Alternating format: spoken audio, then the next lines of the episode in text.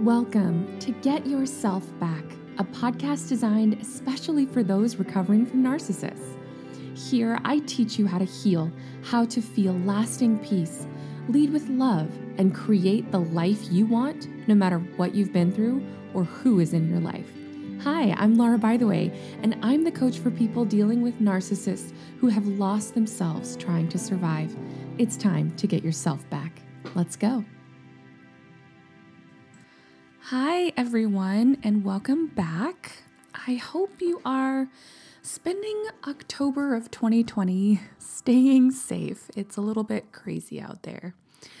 I usually record my podcast at night after the kids have gone to bed and I don't know, it's just it's just fun being here relaxing in the evening talking to you. So I hope you're having a fantastic day today. So, today's episode is all about trauma bonding. But first, I want to address a new review that came in that was more of a question than a review, but I'd love to take the time to answer it because it's a very important question. So, Nan KKK writes, I'll just call you Nan. I agree with a lot of the things Laura says, how she spreads self-love, self-trust, etc., but I don't understand when you say when you love someone and if you can explain why that's not love. You should love someone only because he exists. I don't ac- completely agree with that. You can love yourself or your kids unconditionally only because they exist. You can't love even parents if they don't treat you or abuse by them. So you can't love your partner just because they exist. They should make you feel loved, needed, and understood. Otherwise, what's the reason to be with anyone? And why would you choose this person if there are not any reasons behind choosing them? So I can just choose anyone, and even if he's abusive, angry, or destroying. Okay, that's the that's the question that Nan asked. So Nan, I would just want to thank you for asking this very important question. So, unconditional love is a concept that obviously isn't new to the world, but the way in which I teach it can sometimes be tricky to navigate because we as a society are so used to uh, loving people for reasons that make us love them, right? They're good looking, they make us feel a certain way, those things like that. And we're not used to loving others, uh, or in other words, we and we're used to at the same time not loving others when they cease to do those things, when they stop being good looking, when they stop being nice, when they stop making us feel good, right? That's that's kind of a way of approaching relationships that I personally disagree with. And I just want to m- make a caveat here that everything I teach is 100% optional. So, when you're listening to what I'm saying on my podcast, or if you read any of my posts on Instagram, or if you get any of my emails, right, the concepts and the things that I'm teaching anyone who is listening or reading, those are 100% optional. They are thoughts, they are beliefs that I have come to really love for my own reasons. And I believe that they're good enough to share with the world, but they don't have to be the thing that everyone believes all the time. I think personally, it gives us a lot more power. I think it has helped me have a much stronger marriage, have a much stronger family bond with my children and my family members. And this kind of thing has really served me. And if it doesn't serve you, it's really okay to to to not use them, to not adopt them. It's and, and so I just want to make that very clear that anything you're listening to, you can try it on. If it serves you, great. If it doesn't, you can try something else. So that's always an option for you, no matter what. And so let's take uh, let's take the example of abusive parents. Okay, should you love them simply because they exist, even if they're abusive? Right. So my answer to loving parents, regardless of how they show up, is absolutely yes. You should, or not that you should love them. Uh, I think the better way is I think that loving them simply because they exist is an option. So let me explain. If your parents are abusive, and I'm assuming that the person who has submitted the question is an adult, but if you're not an adult, if you're under 18 um, and you're in an, in an abusive parent situation, please reach out to the authorities or Child Protective Services or some other um, some other program designed to uh, to protect children, or find a trusted adult to confide in because you're not an adult, and so your your resources and your choices are limited, and you need to to seek appropriate help. But if you are an adult, keep listening. So loving your parents does not mean that you tolerate abuse from them. Okay. Loving your parents, even though they are abusive, does not mean that it was okay that they abused you. It wasn't okay. And you're not supposed to tolerate any form of abuse. That's my opinion, right? So when I say love them, what I'm really saying is love yourself first, right? You take care of yourself, you set your boundaries, and then you allow them to be who they are from a distance if necessary. You're allowed to feel love for them if you want to. It's possible to love someone who hurts you uh, from a distance, right? Not be not for the sake of loving them, so that they feel good, so that they feel loved, but it's for you. So if you don't want to love them and you don't want to feel love for them, that of course is available to you. Uh, but typically, we don't want to love people because we think that loving them will hurt us. But loving someone doesn't hurt us. Tolerating abuse can hurt us, allowing them to hurt us can hurt us. But you can love and not tolerate abuse at the same time. And so I offer feeling love for them exactly as they are, with appropriate boundaries, of course, because hating them only hurts you. It doesn't hurt them or change their abusiveness, it only makes you filled with pain. So, choosing love is really about you, it's not about the other person. And choosing love doesn't excuse anyone or their behavior, but it does create safety for you as long as you're using appropriate boundaries and it creates safety for your heart and it and it helps you be a lot less vulnerable because when you can just feel love no matter what you're actually in the strongest position. Um, I I have family members with whom I had a really hard time recovering from, and uh, I'm in a place now where I do genuinely feel love for them. And I love them not because they treat me well or because they make me feel loved or anything like that. I love them because they are human beings and human beings are imperfect and these human beings are part of my family. And maybe I don't always spend all my time with them. Maybe I don't tolerate any abuse that they might throw at me. For sure, I won't do that. I've set my boundaries. I know how to say no and I can love them and appreciate them for exactly who they are. And what that does for me is that it makes me feel really good. it makes me feel like I'm in control of my life, that no matter how anyone thinks or feels about me, it doesn't matter. I can always feel love, and that is always the best choice. In my opinion, love is always the best choice.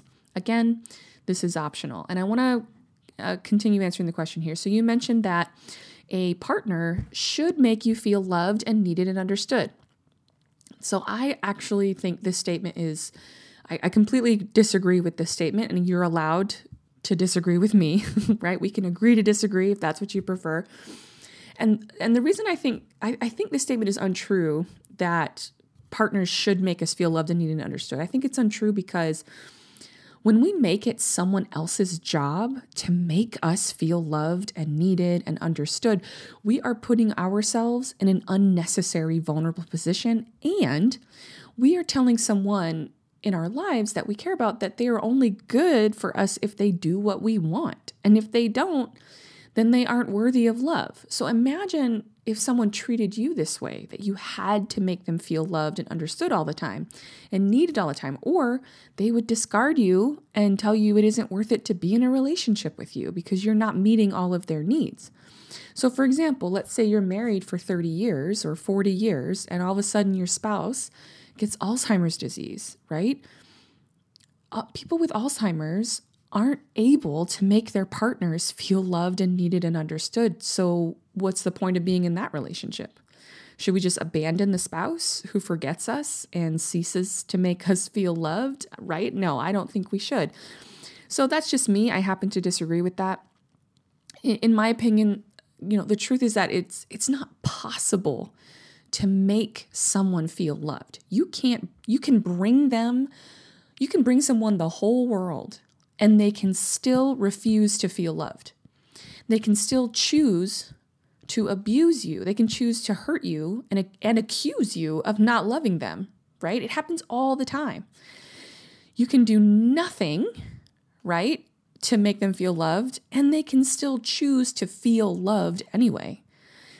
It's your job to love you. It's your job to need you, and it's your job to understand you. It's not your partner's job. When you make it your partner's job, right, then you are giving away so much of your power and you're giving them a, a job that they can't actually do because they can do nice things for you, of course. I, I don't think it's inappropriate, obviously, to do wonderful things, to show love for your partner, but no one can make you feel loved. You see the difference here?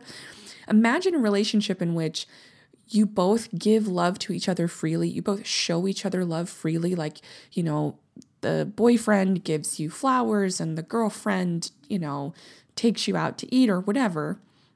All those things that you love to do and you do it out of the out of the goodness of your heart and the other person receives it from a place of man this is amazing we just have an amazing relationship and i'm so lucky i get to be with this person whereas on the on the flip side right if you're in a relationship with someone and they feel like it's your job to make them feel loved, right? When they don't bring you flowers on your birthday because maybe something else was happening in their life, then you feel like that person doesn't love you, which number one isn't true, right? Of course, that person loves you. They just weren't able to do the thing that makes you feel loved.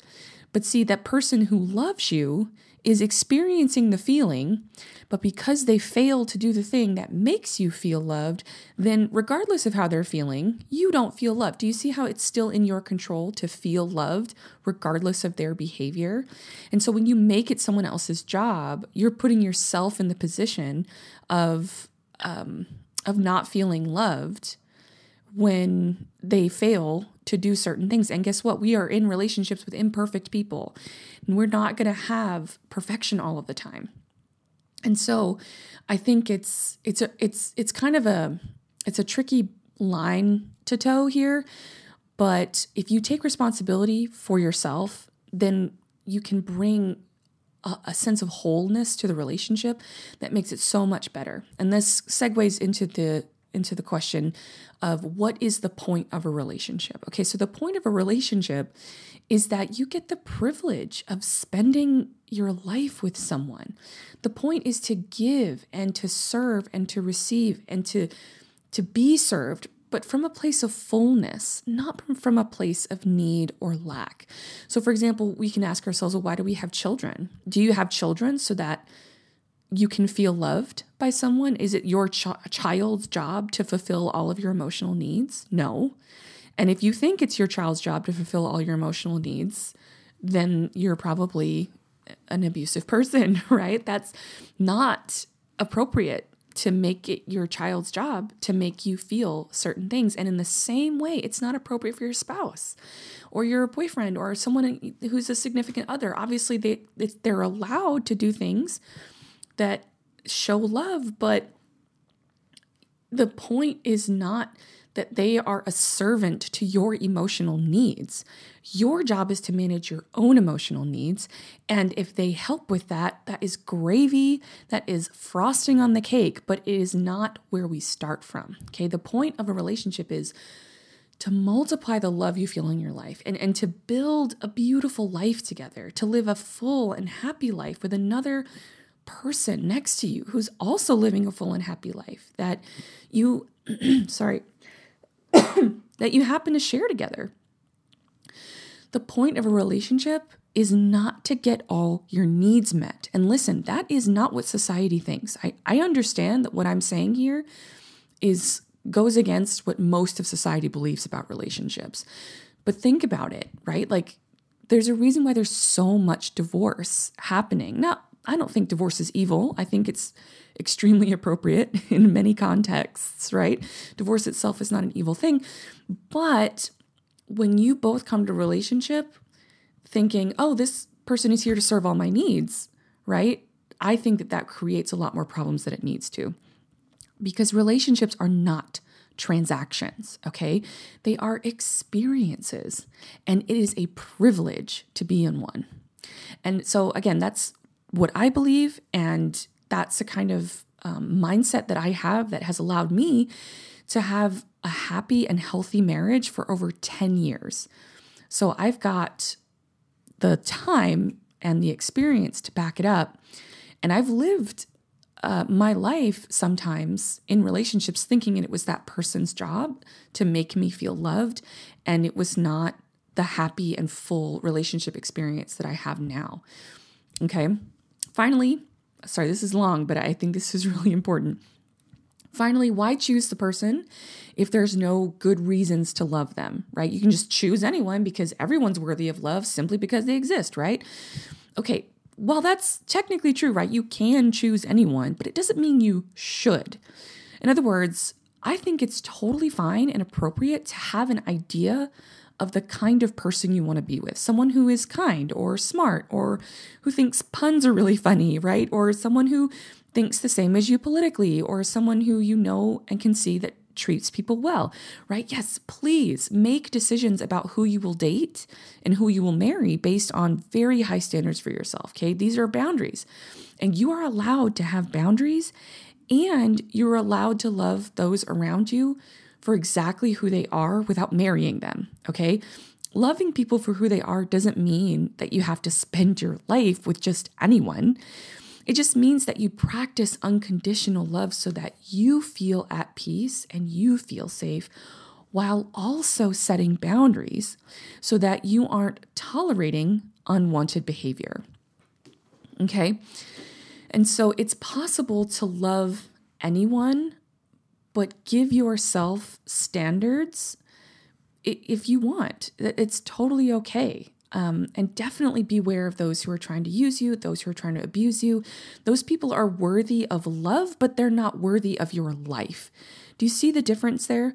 You don't need to spend your life with them to show love for them. You can just understand that they are human beings who are deserving of unconditional love. And it you also can make a different choice about who you want to be with. Okay, let me know if you have any more questions. You can email me at laura at bythewaycoaching.com. Again, if you disagree, it's totally fine. Everything I offer is always optional. You can just decide if it serves you, and if it does, great. And if it doesn't, that's okay too. Thanks again, Nan. You're awesome. Appreciate you listening to the podcast. All right, now on to the topic of the day, which is trauma bonding.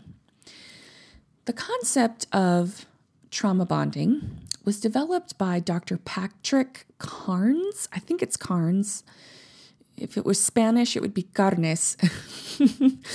but I'll just say Carnes. Dr. Patrick Carnes, he used this term to describe a powerful phenomenon that um, abusers use. They use fear, excitement, and even romantic or sexual feelings to entrap and entangle a person in an abusive relationship.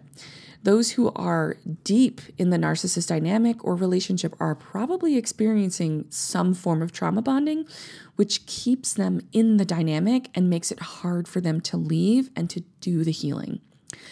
So, being trauma bonded means that you are in a relationship with someone where you go through intense periods of love and excitement, followed by periods of abuse, neglect, and mistreatment. It's it's a cycle of being devalued and then rewarded over and over again, which over time creates a strong chemical and hormonal bond between the victim and the abuser.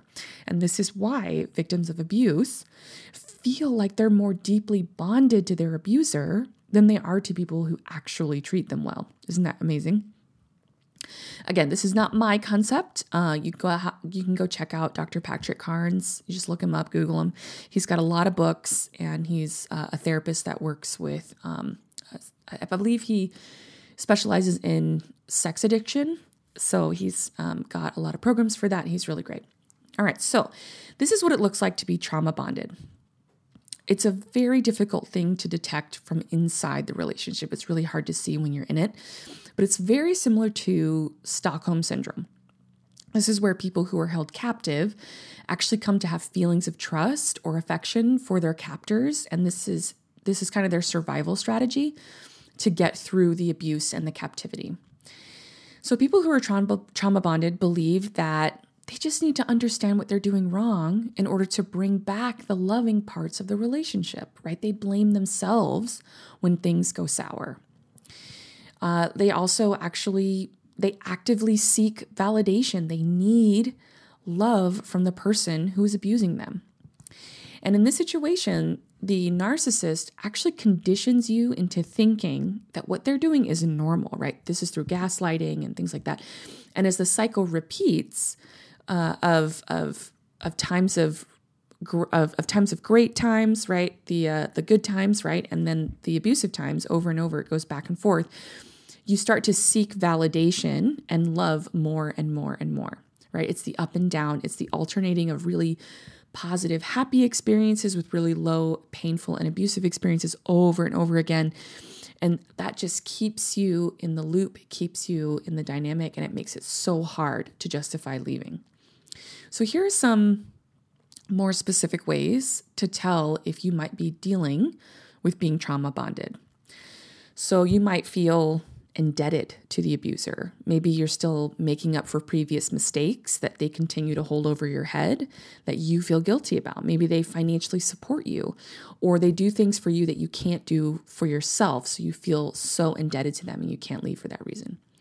You feel like you need to protect them Okay, narcissists love loyalty, they reward your loyalty. And as a result, what you do is you end up pushing away people in your life who don't like your partner because you feel like if you were to leave, it would be unfair to them, right? One of the things that I've heard some of my clients say is, oh, I, I just can't do that to them. I can't take their children away from them. I can't ruin their lives by reporting them, right? And so you never report through abuse and you stay in that situation.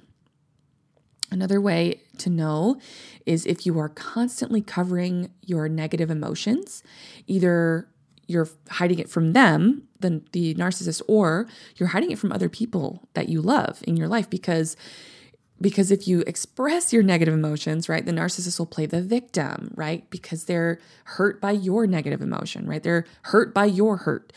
And you are made to feel guilty for how they feel. And you can only share with people you trust, but even then, you don't tell them the full story. Or maybe you share some things with some people and then you share other things with other people. So pe- different people are getting different versions and different sides of the story. Another thing that helps you tell if you are trauma bonded is if you play multiple roles in their life. Are you the lover and the best friend and the parent and the therapist, the teacher, and the business partner, right? You feel like you have to be all of these things for them, which leads you to have a very weakened sense of self, right? And other areas of your life are being neglected. Maybe maybe you both have matching or compelling trauma stories from your past you both had hard childhoods or struggled with the same kinds of addictions, or maybe you struggle in the same ways, and you leaving them would be a whole other level of abandonment that you just can't do, right? Because you think about somebody leaving you in that condition and it's unthinkable.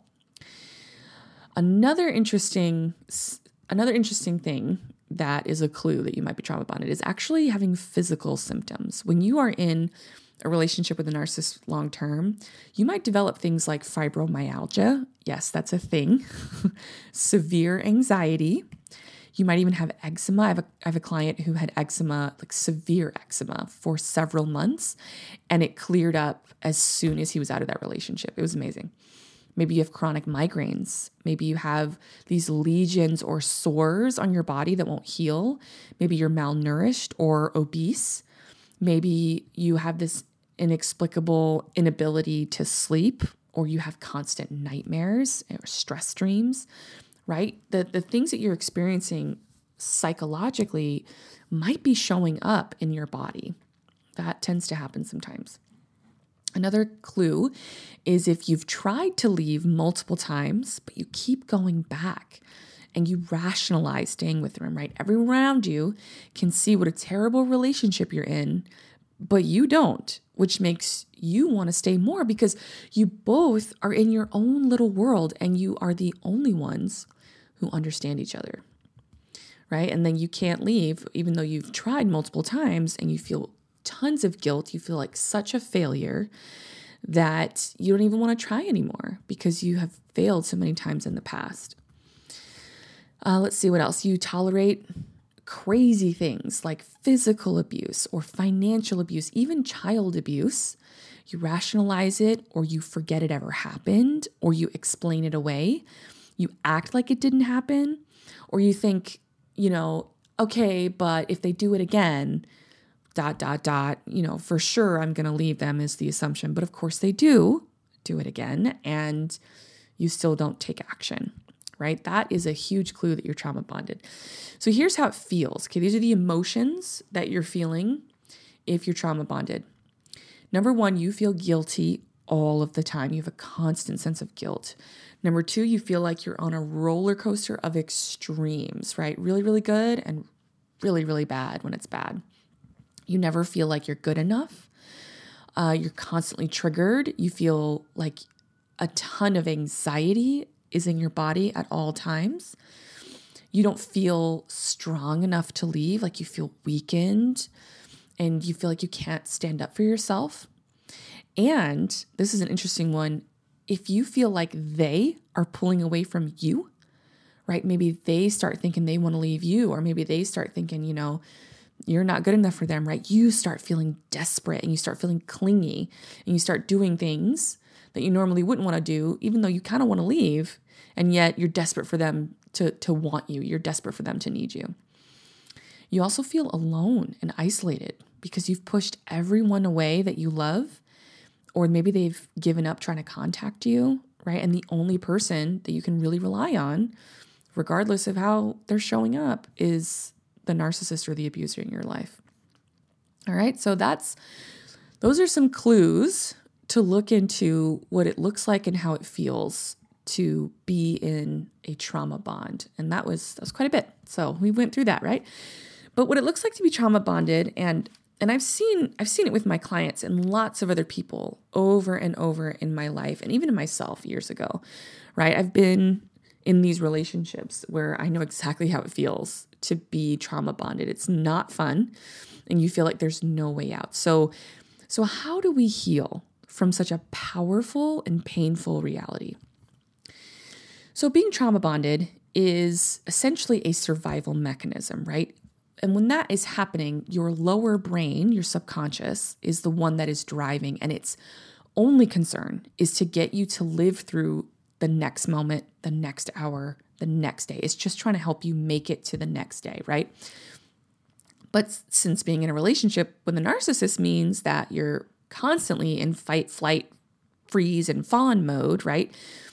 You're not living like you're, you're just living your life the whole time trying to get through to each moment and each day. There, there's never a moment in which you come up for air and you live your life normally. You're constantly in survival mode. So the first thing we got to do is we got to get you out of survival mode so that your brain can start to heal and function normally and so that it can create the life that you actually want. So the way that we do that is we identify the specific emotions that kick us into survival mode. Okay, these are fear, anxiety, and any form of pain, right? Guilt is a form of emotional pain, shame is a form of emotional pain, hurt, anger, frustration, right? These are painful uh, emotions in our bodies. And when our brain is flooded with painful emotion, right? Your brain is designed to seek pleasure, avoid pain, and do it efficiently, right? That's the motivational triad. That's how we've we've uh, evolved to survive over millennia. And if you're in a lot of emotional pain, right, your primary your primary goal in that moment is to get out of that pain. Okay? And typically we will do pretty much anything to get out of the pain because it's so painful. But when it comes to emotional pain, okay, not physical pain, but emotional pain, right? All of these painful emotions actually come from one place your thoughts. Your pain doesn't come from the actions of the narcissist in your life or the abuser or whomever you're trauma bonded with. Okay. And I want to iterate very clearly here, and I will keep doing so until I am blue in the face. Okay. That when I say that emotion comes from your thoughts, I am not saying that the pain is your fault. Okay. Your pain is not your fault, even though it is coming from your thoughts. What I mean that what I mean by that is that you have so much more power and control over your emotions than you realize. And here's the thing if you are automatically thinking, well, it's my fault that I'm in pain, right? Listen, this is what the narcissist wants you to think right? The narcissist wants you to blame yourself. It benefits them that you believe that fault must be assigned somewhere, that it must be someone's fault. It's either the narcissist's fault that I feel pain or it's my fault, right? It has there has to be fault somewhere, right? Either yours or mine. And since narcissists do not understand the concept of taking responsibility for their own thoughts, words, and actions in a compassionate, loving, and forgiving way for themselves, okay? Because they don't understand that you have been trained to blame yourself. Okay, so they don't know how to take responsibility at all. So they blame you all the time. And in order to survive that kind of environment, right, you learn how to blame yourself. You are trained to do that. So this is probably the natural inclination if you've been with a narcissist for a very long time, your natural inclination is to blame yourself when you hear that your thoughts create your emotion. But please open your mind up to this idea that being responsible for your emotion is different than being at fault. Okay, I'll show you what I mean by this. Um, fault means that you are fundamentally broken and that you should feel shame and despair and hopelessness for something that you don't actually have control over. So, for example, a person who wants you to blame yourself will say things like, You made me feel this way. It's your fault. Right? That is typically what the narcissist wants you to believe. And it's incredibly painful to believe that it's your fault because, and this serves the narcissist because you are motivated by all of this deep pain to make your pain go away by doing whatever it is that they want you to do. If they can get you to believe that it's your fault, right? Then you, when you take on that pain, decide, I know how to get rid of this pain. I will fix it. It's my fault. I'll fix it. And I can fix it by doing what you want me to do and saying what you want me to say and erasing myself so that you feel better, right? Do you see how blaming yourself keeps you in the narcissist dynamic and it serves the narcissist? And I really want you to understand that taking responsibility, right? It's recognizing that our brains are powerful tools that interpret the data coming into them, right, from our sensory organs. In order to survive, okay, we developed the thoughts, a little magical electrical impulses that are traveling through our brains at lightning speed, right? These thoughts are what interpret all of the data coming in at us. Okay, those thoughts, these little sentences of interpretation, are 100% optional all of the time. So you can choose to think whatever you want about anything. Now, does this mean that you should be thinking rainbows and daisies about every single thing? No, absolutely not. It just means that when someone is trying to make you feel guilty, you don't have to feel the guilt if you don't want to, because you realize that only your thoughts have the power to create guilt inside of you, and you can choose your thoughts. Okay? This knowledge, when you really start to see this, creates a big sense of empowerment. And that's what I want for anyone listening to this. I want you to feel empowered. I don't want you to feel despair. I don't want you to feel blame. I want you to feel empowered because when you can feel empowered, you are unstoppable. All right, so here's an example.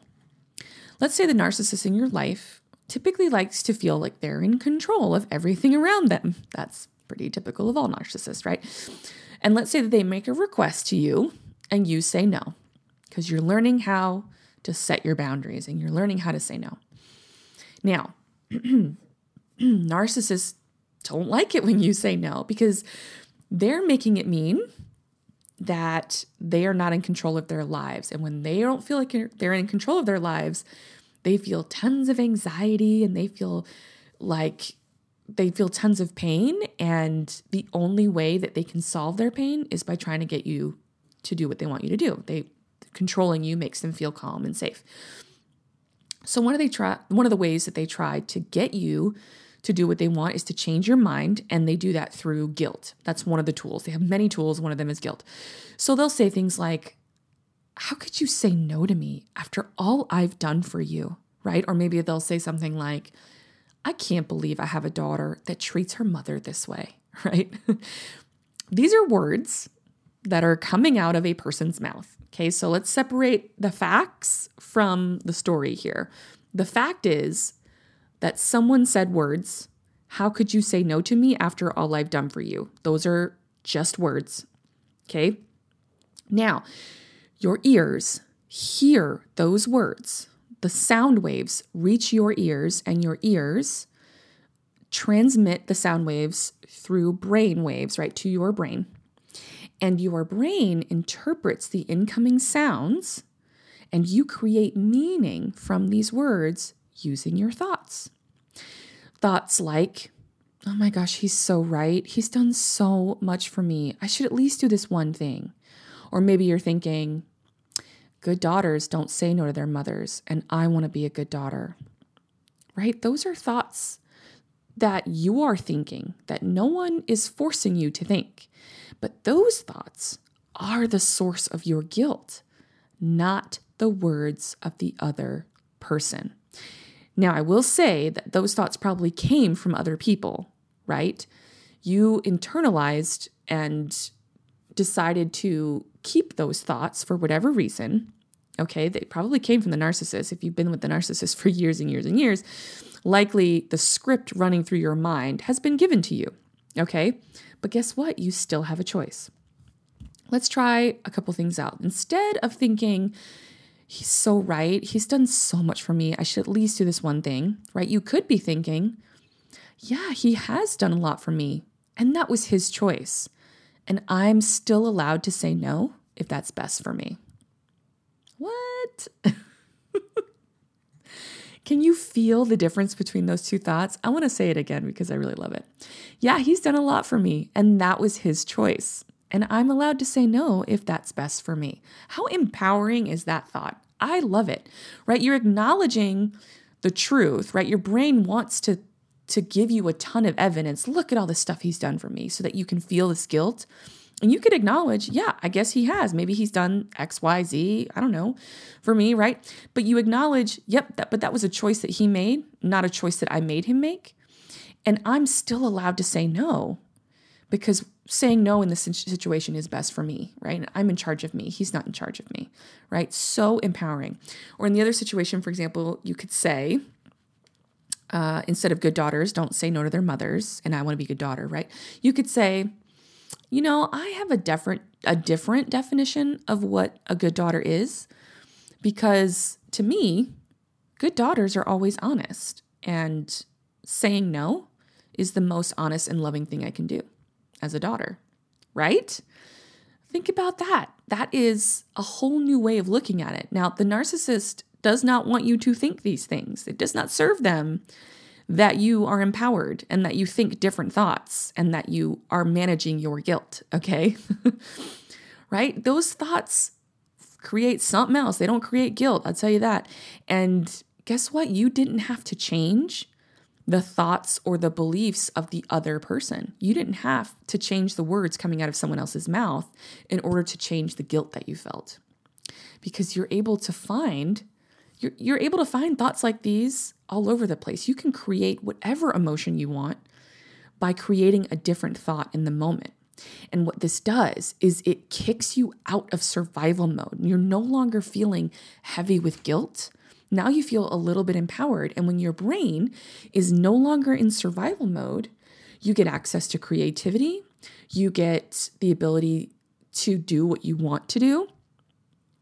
All right, you stop feeling a ton of pain and you start thinking way into the future. Instead of trying to get to the next moment, you're thinking, what am I going to do tomorrow? What am I going to do in a week? Your your planning mechanism, the ability to see into your future through planning, it has now opened up. Whereas before that was not available to you when you were in the survival mode. Okay? And then you can get started on the path to breaking the trauma bonding that you're experiencing.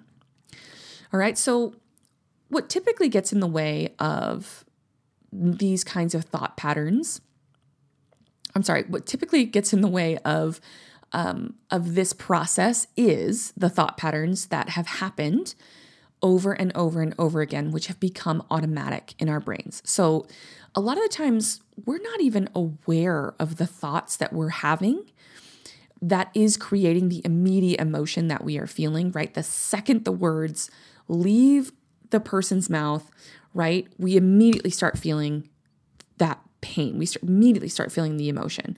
We're not even aware of the thought that's passing through our mind. Okay, this is why journaling, thought awareness, right, working with a coach, right, this is why that is so important because in order to gain awareness and begin the healing process, you've got to slow down and start to separate the facts from the story in your mind.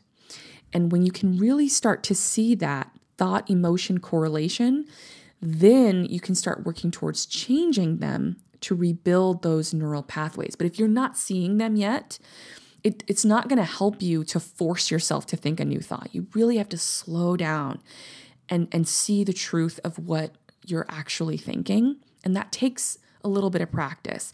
Gaining awareness of this, watching the thoughts that cross your mind is is a strange new skill, but it's so worth developing and I encourage you to start practicing that skill as soon as possible without trying to force yourself to think something new, but know that it's possible to think something different. We just have to find the thought that's already there that you're not aware of first. And and y'all, this is the work, okay? This is how you heal. And it's not always fun, right? Sometimes it's tricky. But I promise you, it is 100% worth it. You will break free. You will start to heal the trauma bond. You will find the strength and the courage to leave if that's what you want. And you will free yourself not only from the abusive person in your life, but you'll also use, use the same tools to actually create an amazing life that is beyond your imagination right now. It's the most amazing thing. I have so many clients and I think I've talked about this before, but I just, I'm so amazed and so humbled and so grateful because they talk about this. They're just like, I could not have imagined the life that I live right now. It's so far beyond what I could have even imagined when we first started, which I think is the coolest thing ever. And it's so true. I feel the same way. Like, I, I mean, 15 years ago, I, I could not have imagined that I would be where I'm at today in a healthy, happy relationship that only gets better with time you know, building a business, putting myself out there and, you know, learning how to create the life that I want. I did not know that it was available to me at, at not at all, right? And so, so this month, I think we talked about this in the last episode. Um, I'm doing some live trainings. So we already did one on money mastery for narcissist survivors. That was on the 10th. And if you didn't get to see that one, uh, send me an email. I can send it to you if you really want to watch it. It's really good. It talks about how uh, narcissism has affected your relationship with money and, and how to move out of that. It's a really good one. If you want to watch it, just email me, Laura at bythewaycoaching.com. I can get you the re- recorded version of that. And I will be doing a new training because as I've done the money mastery for narcissist training, I actually learned some new things about how I want to train my people. And so uh, next week, we are going to do actually a, a, a different type of training. We're going to do actually three, a three day training. And it's going to be on the 20th, the 21st, and the 22nd at 9 a.m. Central Standard Time. So, those three days, uh, we're going to do a three part series because there's a lot of information that I want to give you. And I think it will help to break it up into three different days so that you can really come on the journey and absorb the information. Okay, and so if you want to be a part of that, just go ahead get go ahead and get on my email list. It'll be in the show notes. Um, you can also email me at Laura at bythewaycoaching.com or look at my Instagram at Laura at Laura by the way coaching. but um, I hope to see you there. It's a three day training, and the training is so today we talked about trauma bonding, right? But that's that is one aspect of a much grander concept that I like to call the narc brain. I made it up. It's a really fun concept. Okay, the narc brain. The narc brain is the thing that has developed in your body. Your brain has changed it has been pickled, right? It's because you've been in narcissist juice for so long, right? So we will go way in depth into this concept of the narc brain. But basically, when you've been raised by or you've been in a long term relationship with a narcissist, your brain adapts to survive the abuse by turning into the narc brain. Now, this, is, this doesn't mean that you have become a full blown narcissist, right? Although, if untreated, that is a possibility down the line. But it means that part of your brain becomes the narcissist to you, specifically and exclusively to you. So you start treating you as the narcissist would. You develop an inner narcissist, right? An inner critic, the inner mean girl, the the person inside that's only concerned with feeling better and will blame yourself, guilt yourself, and live in misery, sometimes long after the narcissist is gone. Okay. The narc brain shows up in so many areas of life and it must be addressed so that healing can really start to take place and your life can change. So, the whole point of the training is to take you through that journey of what is narcissism? What is the narc brain? How is it showing up in all of these areas of your life? And how do we heal it? That's the most important part. What is the process to heal and retrain the narc brain into the happy super brain that we can use to create whatever it is that we actually want. Okay, so I encourage you to come to this training. It's going to be really fun. We'll take some time, we'll break it down. You'll be able to ask questions, you'll be able to get coaching if you want it, and prepare for maybe about 45 minutes, um, an hour at the most, because I really want to keep it a limited amount of information per day so that you can really absorb it all. So, three day training, it's coming up this next week, the 20 October 20th, 21st, and 22nd of 2020. Now, if it's past these dates, if you're listening to this podcast after the training has passed, you will have access to those. Uh, anyone who's on my email list will be able to get access to those videos. So, that is trauma bonding. And it is possible to heal, and I want to help you do that. So please either come to the trainings, or if you are ready to book a consult, you want to work with me one on one, that's available to you too as well. And keep learning, keep going, keep healing. It is 100% worth it. Thank you so much for joining me. I hope you have an amazing day, and we'll, we'll, we'll see you next time. Bye. Hey there. If you are ready to take your life to the next level, working one on one with me just might be what you're looking for. I invite you to book a consultation. It's a free one hour conversation focused entirely on your situation that will change your life. Email me directly at laura at bythewaycoaching.com to get started. Can't wait to see you soon.